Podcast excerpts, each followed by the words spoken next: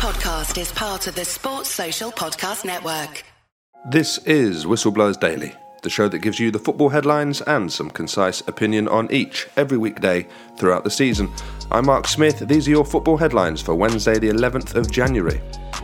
Manchester United are through to the last four of the League Cup after beating League One Charlton 3 0 at Old Trafford. In a much closer game than the scoreline suggests, Charlton put up a dogged display and did themselves proud. A spectacular goal from Antony after 20 minutes gave the home side the lead at half time. United then sealed the win with two Marcus Rashford goals in the 90th and 94th minutes. Newcastle are also through after a 2 0 win against Leicester at St James's Park. Dan Burns scored his first ever goal for his boyhood club to give the Magpies the lead with half an hour remaining. Joelinton made it safe on 72. Jamie Vardy went close on two occasions, one of which was a gilt edged chance, but couldn't convert, leaving Leicester with nothing to show for a decent performance at third place Newcastle. Pep Guardiola has said he has ridiculous thoughts about what his first 11 might be in the Manchester derby on Saturday. Guardiola has occasionally sprung a surprise with his starting lineup in big games, and that may be the case this weekend. And some good news former West Ham striker Sebastian Haller played for Borussia Dortmund in a friendly in his first game since treatment for testicular cancer. Teammate Jude Bellingham tweeted a video of him coming off the bench with the caption, What a sight, what a man. And in tonight's remaining Carabao Cup quarter-finals, Nottingham Forest host Wolves and Man City travel to Southampton. Those are your headlines. Okay, let's start with the United against Charlton quarter-final. Here is Sam Pilger. He's a football writer. You can check his stuff out on Forbes. Manchester United through to the Carabao Cup semi-finals with a. Uh, and in the end, convincing scoreline against Charlton, but they made heavy work of it. And and uh, at one 0 as the game went directly to uh, penalty shootout, the fear that uh, Charlton would grab a, a, late equaliser and take the game straight to a penalty shootout was, was around until Marcus Rashford came on and scored two late goals, and he, he has been in absolutely incredible form since the World Cup, during the World Cup. Um, but again, United star Anthony Elanga at the number nine central position, and he was pretty anonymous, which shows why they are interested in getting a, a player in on loan during the January window. That's looking like Weghorst, the uh, the Dutch striker who impressed at the World Cup as well. Um, it's looking like if something can be sorted out with Besiktas, um, that will go through sometime this week um, it will give United another body, which is certainly what they need. Um, but I, I, thought tonight it was a short chemistry, uh, cameo, but Pellistri I thought was fantastic. Again, he had a very good World Cup for Uruguay. That surprisingly was his first ever minutes for United. He signed in the summer of 2020 from Penarol in Uruguay, and it's taken him two and a half years to to make his debut still waiting for his first start. But again, he impressed. He uh, provided the assist for Rashford's first goal, and um, I think hopefully he'll get more time. Certainly deserves it more than Elanga. But uh, United in the semi-finals, and and Ten Hag has shown his commitment to winning a trophy this season. As well as finishing in the top four, he, he wants to try and win the Europa League, the FA Cup, or the Carabao Cup, and uh, he's now one game from Wembley.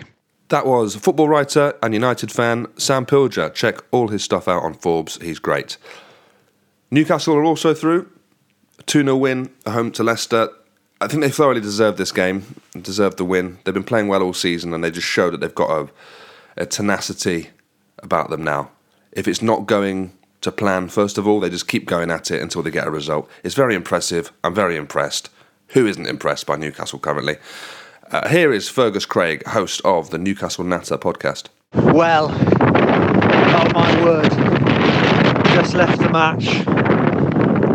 It was very tight. And when I say that, I mean in terms of getting to the game, our train was delayed by two hours. I was really panicking. And then we managed to get in exactly on kickoff. We dominated the game, except for a, a couple of nervy spells felt like we should have been three or four nil up at half time. That's my perception from sitting in the stands. Maybe it was different when you were watching on the TV. That's what it felt like. Joelinton had a great game, I thought.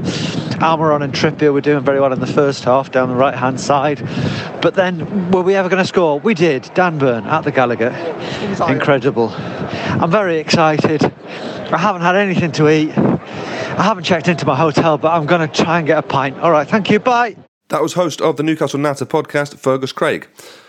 Okay, Pep Guardiola says he has ridiculous thoughts about what his first 11 might be in the Manchester Derby on Saturday. Now, we have seen this before from Pep, haven't we? We've seen him make pretty eyebrow raising selections. We saw it for Man City against Lyon in the Champions League. It was a quarter final a couple of years ago. We saw it. I mean, you probably classify the, the selections against Chelsea in the final as one of those wacky Pep decisions.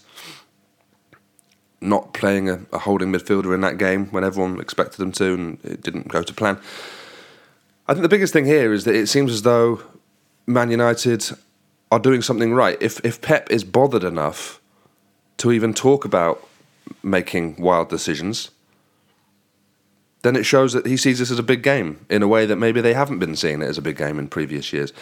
Because Man City have been pretty dominant generally over United the last few seasons, haven't they? The last five or six seasons, really. So the fact that he's now maybe doing these surprise decisions, or even talking about maybe making these surprise decisions. Maybe this is just mind games, but either way, it suggests that he gives this United side under Ten Hag some real respect and something we haven't seen for a while. I mean, Pep has sort of become a meme on his own, hasn't he, with these decisions? So, you know, he, he's maybe the best manager in the world. He's one of the best managers of all time, arguably. So he knows what he's doing, but there is certainly a blind spot at times when it comes to overthinking things. And I think he's such an obsessive that he can overthink. And most of the time, that's probably a good thing. But sometimes it doesn't quite work out. You'd still fancy them against uh, United on Saturday, despite United's resurgence.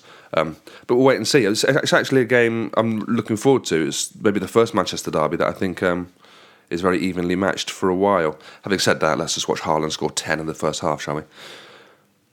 Okay, in the games tonight, we've got Forest hosting Wolves, Man City against Southampton. Wherever you're watching those games, I hope you enjoy them. I'll be back same time, same place tomorrow on more Whistleblowers Daily.